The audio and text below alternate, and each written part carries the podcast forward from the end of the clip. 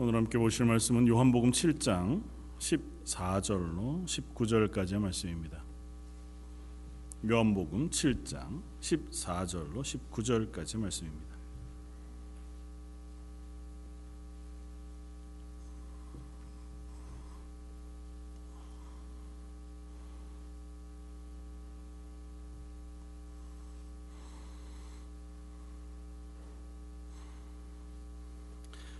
다 찾았으면 우리 한 목소리 같이 한번 봉독하겠습니다.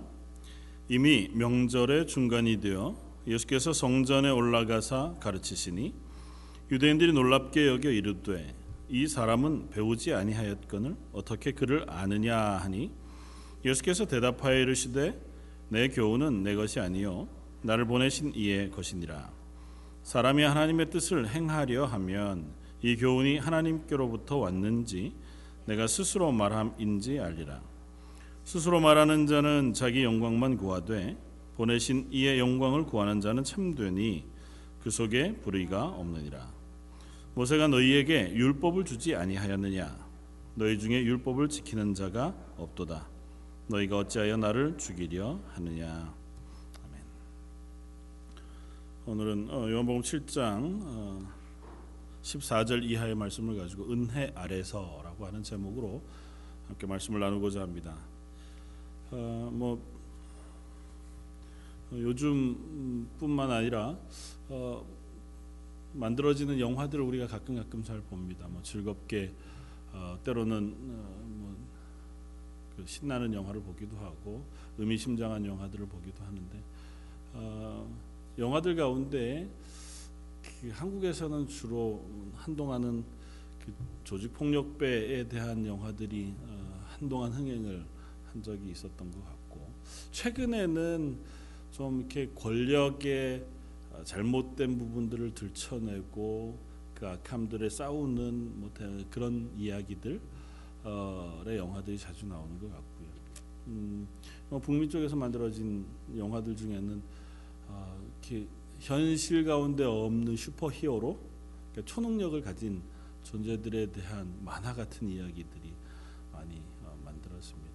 왜 이 얘기를 드리냐면요. 어, 그런 영화들을 보면서 쾌감을 느끼는 이유는 뭘까요?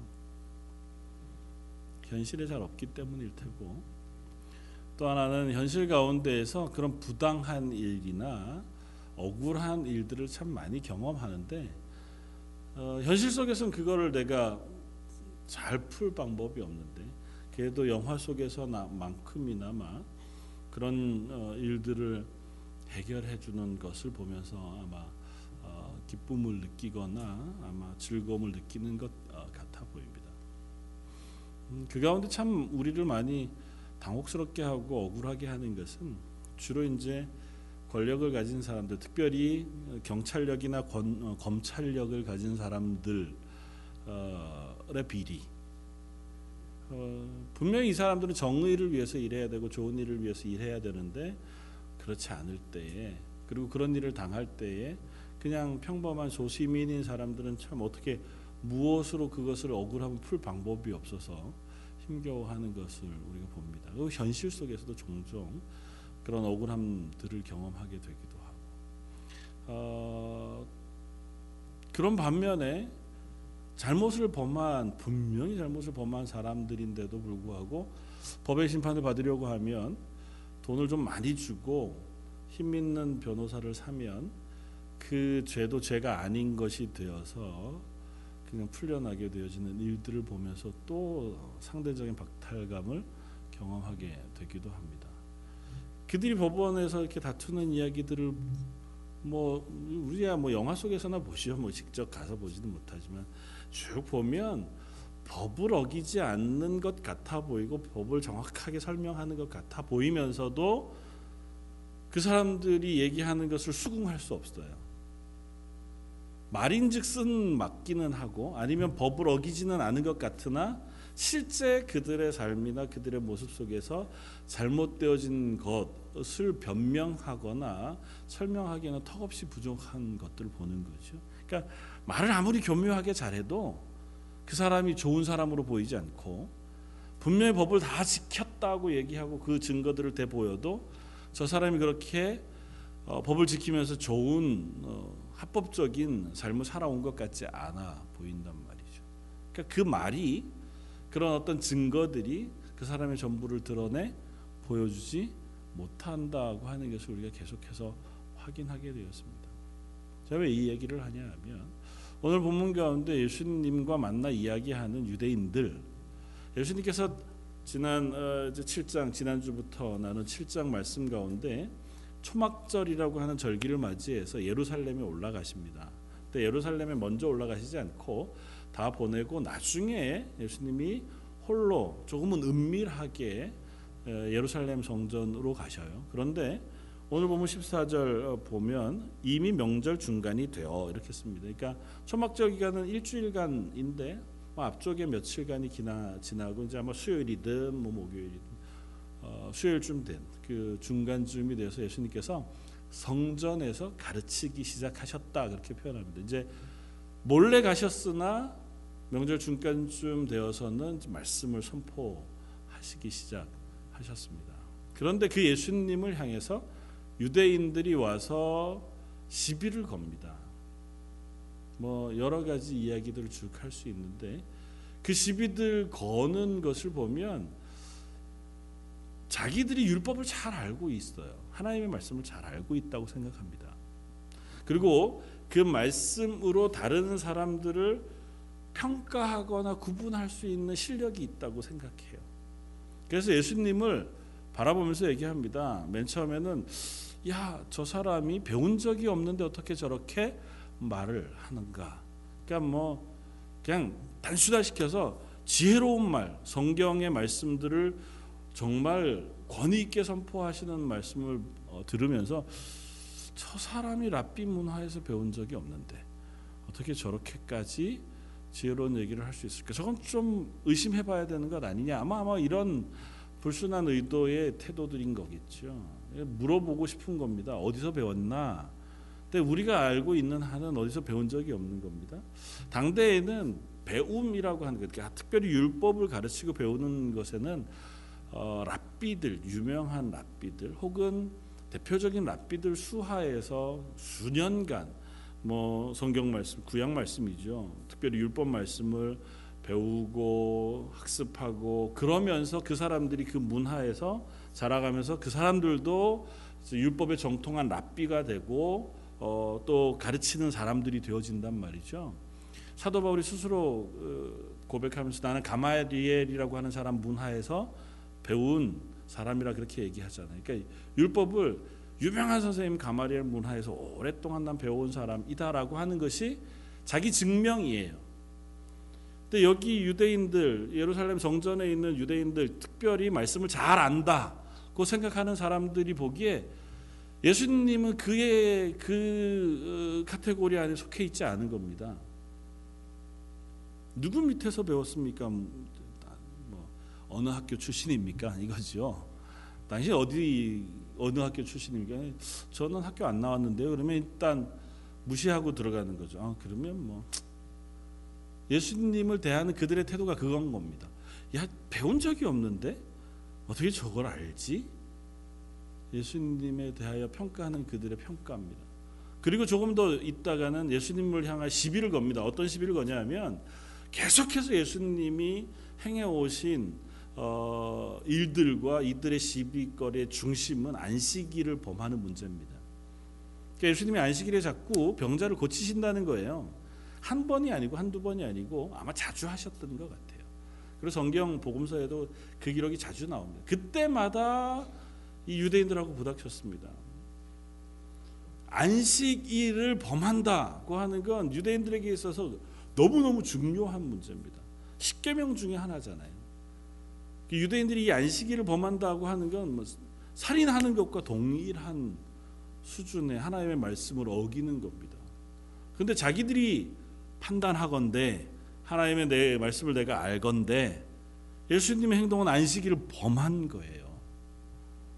그러니까 예수님은 하나님의 말씀을 불순종하는 그야말로 하나님 앞에서 잘못되어진 죄를 범하는 사람. 조금 더 그 이야기를 하다가 보면 실제로 신성 모독적인 발언까지 해요. 오늘 본문에도 동일하거든요. 비슷한 이야기가 계속 반복되었습니다. 왜 안식일을 범하냐? 율법을 왜 어기냐고 물으면 예수님은 늘 대답합니다. 나는 내 말을 하는 게 아니라 나를 보내신 이의 말을 하는 것이다.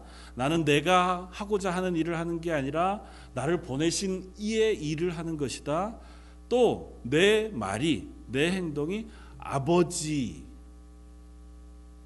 께서 내게 맡기신 일이다. 자꾸 이런 얘기를 하신단 말이죠. 이 사람들이 듣기엔 갈수록 태산인 겁니다. 율법도 어겼지. 말하다가 보면 이 사람 예수님의 말씀 자체가 자꾸 그 자기들이 아는 율법을 거스림 넘어가고 자꾸 무너뜨리고 그러니까 예수님을 향해서 살기가 등등해집니다. 적의가 생기는 거죠. 그들이 알기는 압니다. 아는 것 같고 또 그 시대의 스승들입니다. 그 시대의 유대인들의 스승들이고 그 시대의 유대인들을 가르치는 사람들이고 하나님을 잘 안다고 얘기하고 하나님의 말씀을 잘 안다고 얘기하는데도 불구하고 예수님은 모른다는 거죠. 예수님이 누구신지도 모르고 예수님이 그들 앞에 행하시는 어, 이적들을 보고도 예수님을 못 알아보고 예수님이 말씀하신 말씀을 듣고도 깨닫지 못합니다. 그 방법이 없는 거예요. 저 여러분들 어떻게 예수님을 믿게 됩니까? 어떻게 우리는 그들과 다릅니까? 여기 유대인들과 저희들이 다른 면은 무엇입니까? 뭐 지금 시각하게 생각하지 마시고 이 사람들은 예수님을 몰라요. 그런데 우리는 예수님을 압니다. 이분이 예수님인 줄 알아요. 어떻게 알게 되었습니까? 이 예수님이 하나님의 아들이신지 어떻게 알게 되셨냐고요. 오늘 이야기는 그 이야기를 하는 겁니다. 오늘 제목이 뭐라고요? 은혜. 우리가 어떻게 예수님을 알게 됐습니까? 다시 오늘 제목이 뭐라고요? 은혜 아래서. 우리가 어떻게 예수님을 알게 됐습니까? 네. 역시 역시 약간 변형해서 하나님의 은혜로 그렇습니다. 우리는 예수 그리스도를 알게 되어진 것은 전적으로 하나님의 은혜로입니다. 하나님의 은혜가 아니고서 우리가 예수 그리스도를 그리스도로 깨달을 방법이 없고 예수 그리스도가 내 구주이신 것을 알 방법이 없습니다. 우리는 자주 그렇게 얘기합니다. 나를 납득시켜 주시면 내가 말씀을 좀 더 잘 이해할 수 있을 텐데 그랬으면 내 믿음이 더 잘할 텐데 우리의 믿음이 잘 자라지 않고 우리가 그리스도인으로 온전하게 서지 못하고 하나님의 교회가 온전히 되지 못하는 이유는 뭘까요? 많은 교회들이 있습니다. 성경이요 전 세계에 얼마나 많이 번역되어져 있고 얼마나 많은 성경책이 있는지 모릅니다. 여러분의 집과 집 안에 성경책이 몇 권 정도씩 있으십니까? 하나님의 말씀이 그런데 왜 우리는 그리스도인이 되지 못합니까? 아니 못합니까? 이렇게 단정적으로 얘기하면 죄송하고 하나님이 기뻐하시는 내가 하나님의 영광을 돌리는 참 좋은 그리스도인까지는 아직 왜 못 자라고 있는 겁니까? 말씀을 잘 납득시켜주고 이해시켜주고 설명해주는 사람이 없어서 그렇습니까? 어떠세요? 왜 우리는 그게 안 될까요? 여기 유대인들도 자꾸 그 얘기를 하는 겁니다. 많은 사람들이 인간이 다 그렇게 얘기합니다. 날 좀 이해시켜 주면 날 좀 잘 가르쳤으면 나 내가 좋은 설교를 듣고 하나님의 말씀을 정말 은혜롭게 설교하는 목사님만 만났어도 내가 신앙생활 잘했을 텐데 아, 난 그런 운이 없었어. 그래서 나는 정말 그리스도인으로 참 잘하는데 참 더디었던 것 같아. 아닙니다. 그렇지 않습니다. 우리는 하나님의 말씀을 잘 이해하고 납득해서 멋진 그리스도인 될 만한 존재들이 아니라고 성경은 누차 얘기합니다. 창세기부터 계시록까지 거듭 인간의 본성에 대해서 얘기해요. 인간은 악하다, 죄인이라고 얘기해요. 하나님이 그토록 은혜를 베푸셨음에도 불구하고 그 은혜를 경험한 이스라엘조차 그 하나님을 떠나갔다고 성경은 자꾸 얘기합니다. 그래서 뭐라고 비유하냐면 헌신적인 남편을 버린 음행하는 아내로 이스라엘을 자꾸 설명하잖아요. 남편을 버린 음행으로 자꾸 이스라엘을 설명합니다. 하나님을 버리고 하나님의 은혜 가운데 있었지만 그 은혜를 버리고 우상을 섬기고 우상을 따르는 것이 인간이었다고요. 그 사람들이 하나님의 은혜를 경험하지 못해서요? 아니요. 이스라엘이 얼마나 많은 하나님의 은혜를 경험했습니다. 예수님 시대에 많은 사람들이 그렇게 얘기했을 겁니다. 예수님을 따라온 사람들이 그렇게 얘기하잖아요. 우리에게 이적을 보여주십시오. 표적을 보여주십시오. 당신이 하나님의 아들 구세주 메시아라는 사실을 나에게 납득시켜 주십시오. 그러면 내가 믿겠습니다. 그러면 내가 당신을 따르겠습니다. 그러면 내가 그 은혜 가운데 설 수 있을 것 같습니다. 예수님이 그들에게 이적을 보여주시지 않아서 그들이 예수님을 안 따랐습니까? 예수님이 죽은 자를 살리는 것을 보았습니다. 오병이어로 먹이는 먹, 음식을 먹었습니다. 소경이 눈을 뜨는 것도 보았고 안진매가 일어나는 것도 보았고 귀신이 쫓겨나는 것도 보았습니다. 말씀만으로도 죽었던 사람이 일어나는 것도 그들이 목격했습니다. 그래도 아직 부족해요. 그래도 아직 내가 납득이 안 돼. 그날 납득시켜 주면 믿겠습니다. 말씀으로 좀 설명해 주. 예수님이 설명을 안 하셔서 그들이 하나님의 말씀을 모릅니까? 예수님은 분명하게 말씀하십니다. 나는 생명의 떡이다. 내가 너희를 위하여 십자가에 달려 죽을 것이다. 그것으로 너희의 죄를 속하고 사흘 만에 부활할 것이다. 예수님 말씀을 안 하셔서 이 사람들이 예수님을 못 믿은 게 아닙니다. 그냥 그들은 뭐 그들뿐만 아니라 우리도 우리의 지식과 우리의 애씀과 우리의 노력으로 하나님을 알아갈 수 있는 그런 존재들이 아니기 때문에 하나님께서 은혜를 베풀어 주셔서 우리 속에 빛을 비추어 주셔서 깨닫게 해 주셔서 그래서 우리가 하나님을 알게 되고 하나님의 말씀을 알게 되고 예수 그리스도를 구주인지 알게 되어 진 사람들인 것을 우리가 기억해야 합니다. 그렇다면 지금 그렇게 그리스도인 된 사람이 그리스도인으로 혹은 교회로 하나님의 사람으로 온전하게 살아낼 수 있는 방법은 뭘까요? 하나님의 은혜로 그것이 정답입니다. 하나님의 말씀을 아는 것 그것도 하나님이 우리에게 은혜를 베푸셔야 합니다. 그런데 우리들이 그 은혜를 경험하는 방법은 다른 것이 아니라 하나님의 말씀을 아는 것입니다. 여기에서 하나님의 말씀을 안다고 하는 것은 어느 말씀이 무엇이냐라고 하는 것을 아는 것이 아니고 그 말씀을 순종함으로 하나님을 알아가는 것을 얘기해요. 오늘 본문 말씀에 이렇게 이야기합니다. 예수님께서 17절에 사람이 하나님의 뜻을 행하려 하면 이 교훈이 하나님께로부터 왔는지 내가 스스로 말함인지 알리라. 사람이 들어서 아 이거 하나님 말씀이 맞구나. 아 이게 맞구나. 그런 거 판단할 수 있는 실력이 없어요. 유대인들 여기에 예수님과 지금 말하고 있는 이 바리새인들 혹은 율법학자들 자기들의 지식으로 예수님의 말씀을 자꾸 판단해 보려고 하지만 그들의 지식으로 예수님의 말씀을 판단할 만한 능력이 없어요. 거듭거듭 실패하잖아요. 자기들은 그 율법을 가지고 다른 사람들을 판단하는 데만 사용합니다. 그러나 예수님 말씀하십니다. 어떻게 하면 그 말씀을 알 수 있어요? 그 말씀에 순종하여 하나님의 뜻을 행하려 하면 이 말씀이 하나님께로부터 왔는지 알게 될 것이다. 하나님의 말씀에 순종할 때 우리는 그 말씀을 알아갑니다.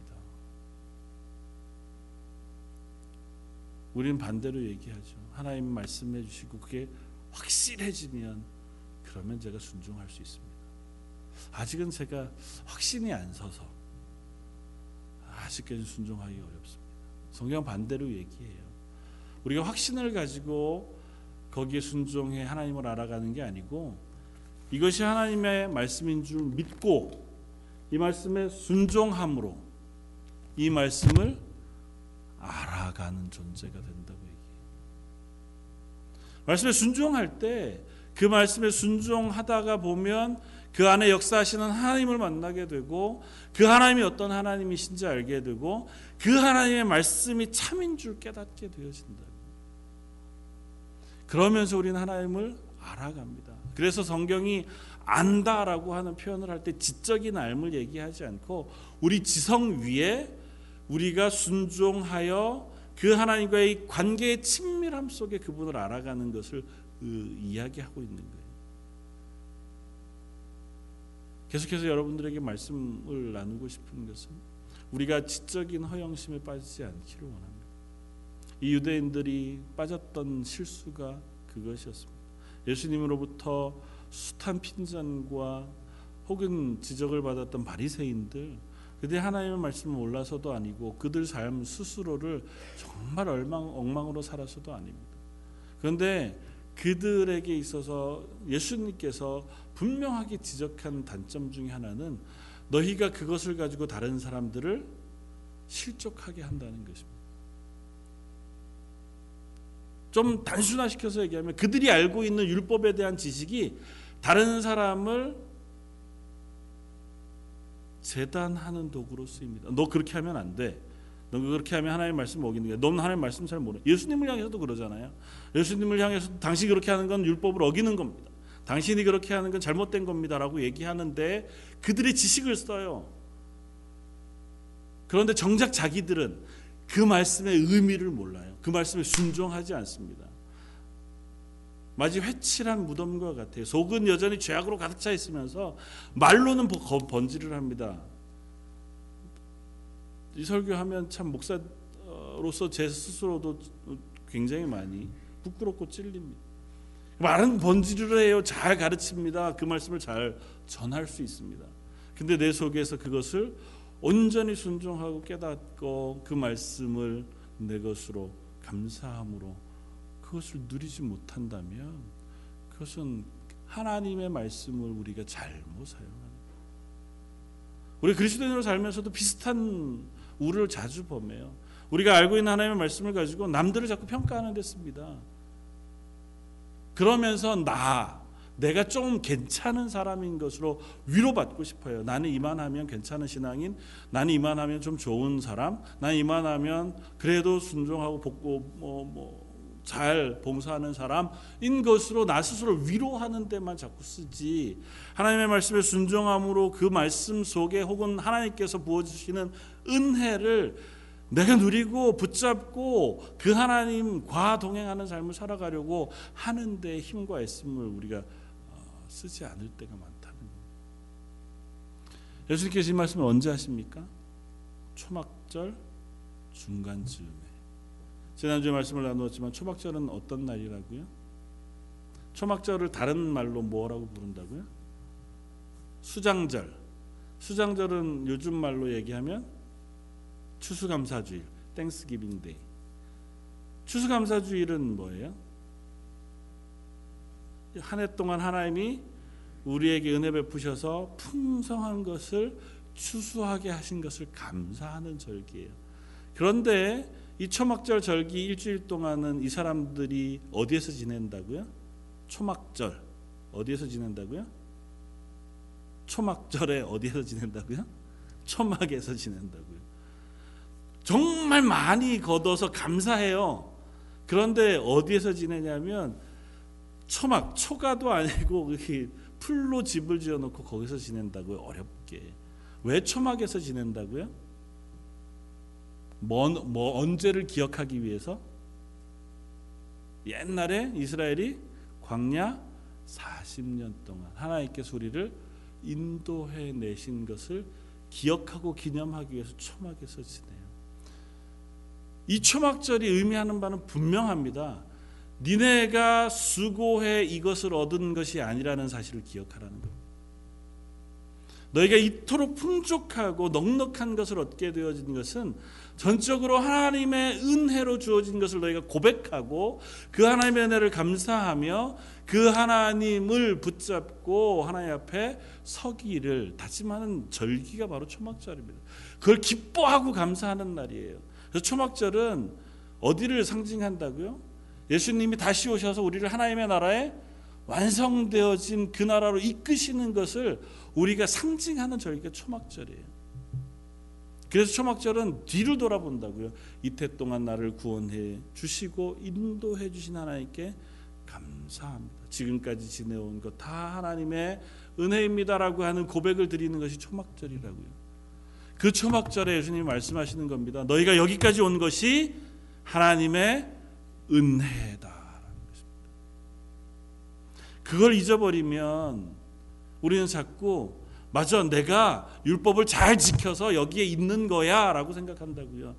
이왜 유대인들이 자꾸 예수님을 향해서 율법 가지고 시비를 거냐 하면 나는 율법을 지키는데 넌 안 지켰기 때문에 죄인이라는 거예요. 오늘 보면 뒤에 쭉 이야기를 읽다가 보면 25절 이하에 보면 예수님을 잡고자 합니다. 그래서 예수님을 잡고자 하는데 예수님이 그들에게 어, 말씀하십니다. 그들에게 하시는 말씀은 뭐냐 하면 28절 예수께서 성전에 가르치시며 외쳐 이르시되 너희가 나를 알고 내가 어디서 온 것도 알거니와 내가 스스로 온 것이 아니니라. 나를 보내신 이는 참되시니 너희는 그를 알지 못하나.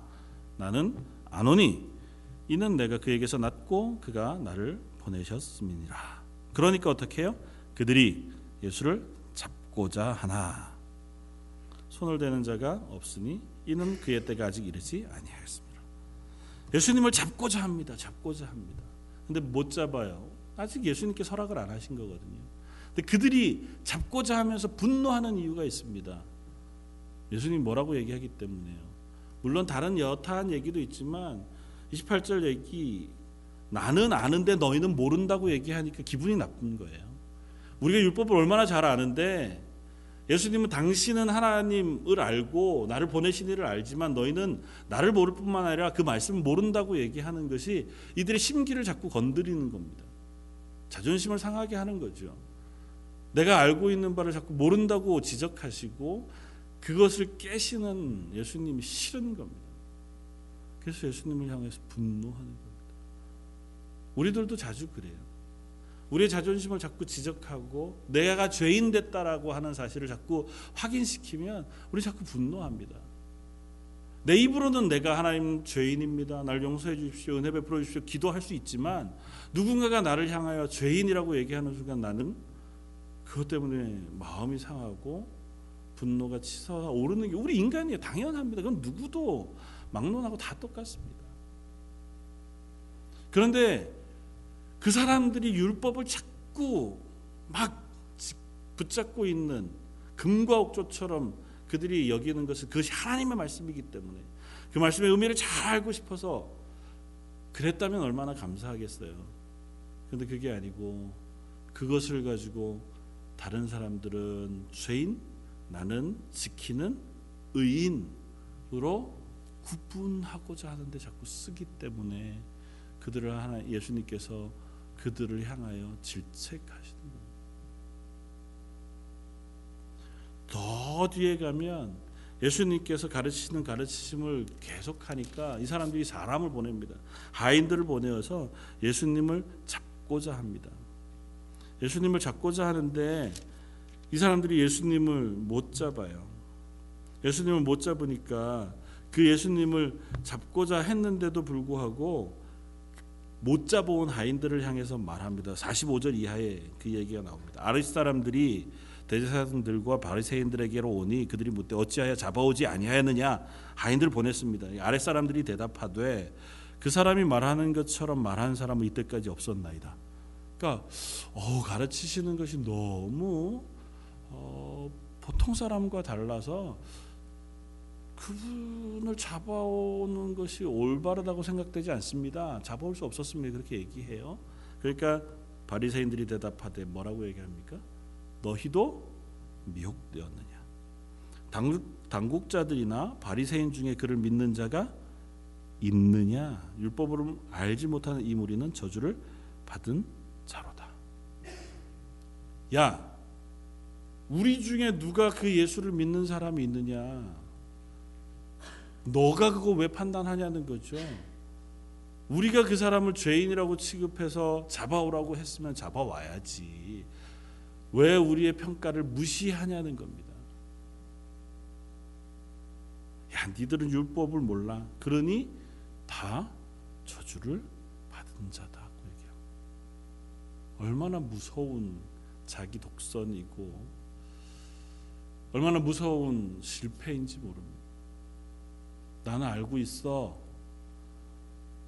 난 너희와 달라. 인간에게 있는 그 교만함과 그 실패가 우리 스스로를 자꾸 넘어뜨립니다. 감사하게도 저와 여러분들이 그런 죄인임에도 불구하고 은혜를 베풀어 주셔서 예수님을 구주로 알게 하셨고 하나님의 말씀을 믿을 수 있는 은혜를 베풀어 주셨습니다.